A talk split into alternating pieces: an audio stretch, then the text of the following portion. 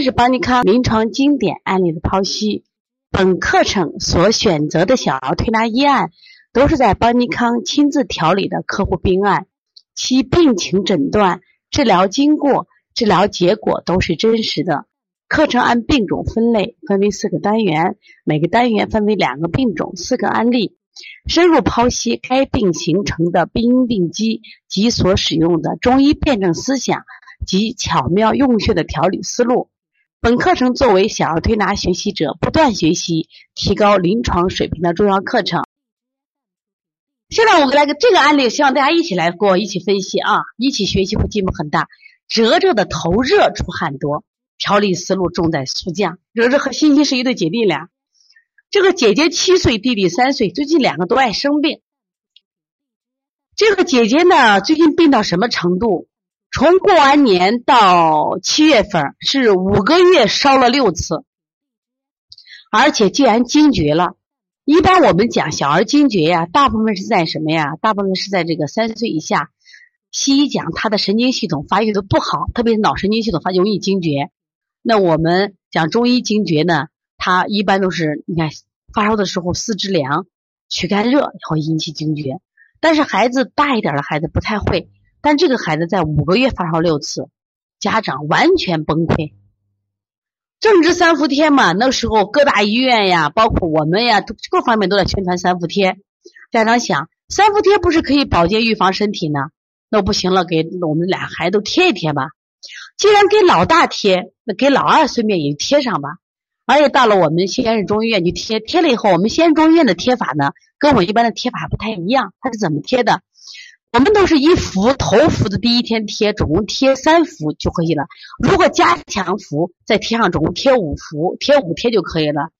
我们西安中医院它的贴法是这样子的，它是三天贴一次，然后呢，在贴之前做红外线的理疗，就一般都是温热的方法理疗。这个家长就带着孩两个孩子都贴了，结果是什么呀？没想到贴了三伏贴以后呢，姐姐没什么反应，弟弟的反应特别强烈。原来弟弟就爱出汗，弟弟就爱出汗，没想到本来就爱出汗，贴了三伏贴以后，汗出的更多了。每天头上的汗像下雨淋湿的一样，就头老是湿漉漉的。家长感觉不正常，就停了三伏贴，汗依然如此。在我们古代有一本书叫《幼科发挥除汗》，这本书里写上说：“汗者心之液也，头汗不必治。”小儿纯阳之体，头者诸阳之会，是诸阳之会嘛？心属火，头头汗者炎上之象也，故头汗者乃清阳发热之象，不必治。其实这个不必治的是正常情况下，头微微出汗。这个孩子不是吧？妈妈带来以后，我说这孩子得治呢，因为你这个汗出太多了。家长说我也觉得不正常呀，再这样出汗的话，会让孩子虚脱的。家长问：“这孩子什么原因引起的？”家长也本身也是个中医爱好者，就问了我几个问题。那么这几个问题，来，咱们一起来解决，好不好？说孩子这样出汗对孩子的心脏有影响吗？第一个问题，你们来回答。第二个问题，为什么姐姐贴了三伏贴没反应，弟弟反应这么强烈？第三个问题，问题就是为什么？用什么方法可以止这个汗？来听课的啊，跟王老师互动一下。这样的出汗对心脏有影响吗？对呀，不用说的嘛，你出汗太多了嘛，一定有影响。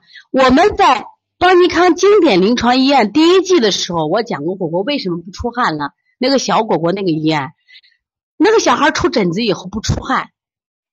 那么我们讲过，汗有三个条件。第一个条件是。你要悬浮开放，就是我们的汗孔要开放。第二，要有要有阳，有一定的温度。第三个，要有一定的阴经，三者结合，阳加于阴谓之汗。那么小孩出这样的汗，而且头是热的，孩子的阴经也足，孩子的什么呀，热量也够。但是偶尔出出可以，长时间的出。一定就会伤心阳，也会伤心阴，既伤了心阳，也会伤了心阴，对孩子心脏一定有影响的。这不容置疑啊。这就是我为啥经常建议大家不要用这个美林给孩子退烧，美林退烧会让孩子在瞬间大量出汗，也会伤心脏的啊，一定要注意。所以这个汗是一定要治的，因为和心脏有关系啊。第二个问题是这个这个案例的经典了，也是核心部分。为什么姐姐贴了三伏贴没反应，弟弟反应这么强烈呢？为什么姐姐贴了三伏贴没反应，弟弟反应这么强烈呢？大家说一下，姐姐贴了三伏贴没反应，是因为姐姐五个月发烧了六次，月月打抗生素，所以说孩子是体质是，你们觉得是寒凉的还是热的？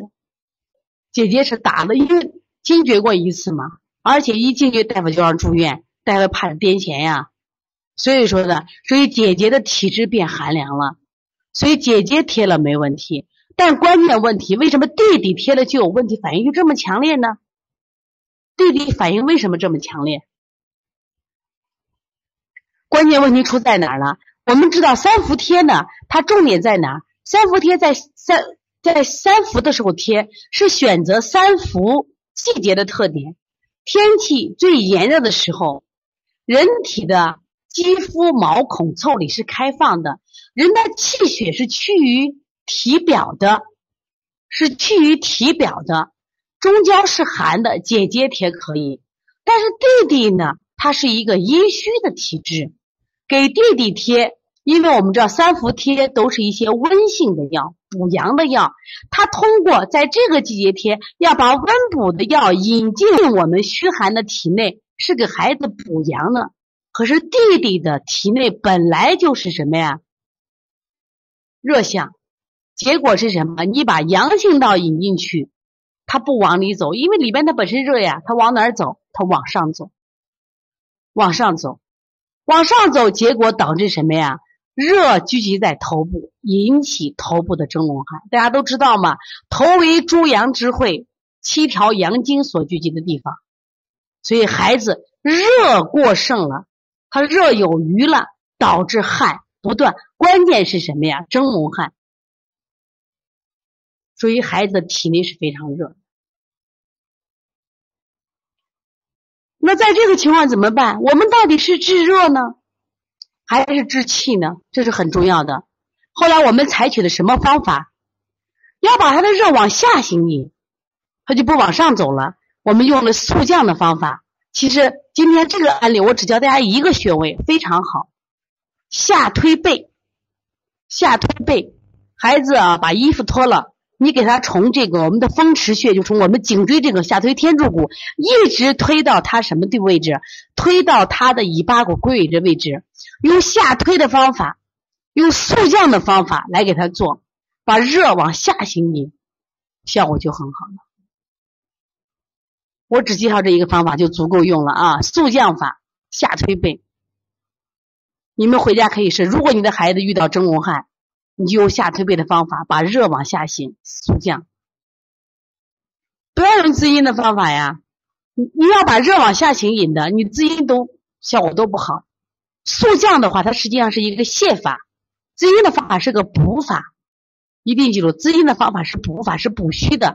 我用的是下法、泻法，应该是准确的说是泻法、下法。往下走的方法，因为我们的督脉、膀胱经好是什么呀？往上的方向是补法，我们往下的走是泻法。所以以后遇到汗的时候，不要简单的以自汗和盗汗区别，一定要还要分清它是冷汗还是热汗，一定要分清是冷汗还是热汗。这个小孩为什么用实证？因为他本身体内是热的，你要给他补的热的。这个孩子等于是，这是个热三伏贴，就变成一个是外邪了。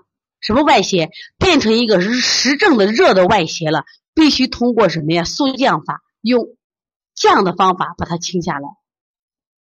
这是一个什么呀？降实证的方法。我没有的话，用用滋阴的方法就很补虚了。在这里补虚效果是不好的。那么做了几天以后，孩子的什么呀？头上的温度降了。身体的温度暖和了，头汗出的就少多了。最近在我们临床中啊，见到这种蒸笼汗的孩子特别多，特别是发烧的孩子，你也可以用这种速降法，也可以用啊。如果遇到这个蒸笼汗的孩子，你记住，先考虑什么？用速降法把热给他往下行引，先解决这一点，那么孩子的情况症状就明显的减轻。看起来没有发烧、咳嗽这么重，但是我们发现这些是导导致孩子得病的很重要的病因病机。我们关注了汗，关注了腹胀。我们把很多的疑难杂症解决了，也希望你们从今天起开始关注汗，开始关注腹胀，也希望你能一路跟随邦尼康，跟随聆听王老师的每日一案，聆听黄老师的小儿推拿实讲，在不断的学习中医辩证过程中，提高自己的理论知识，提高自己的临床知识。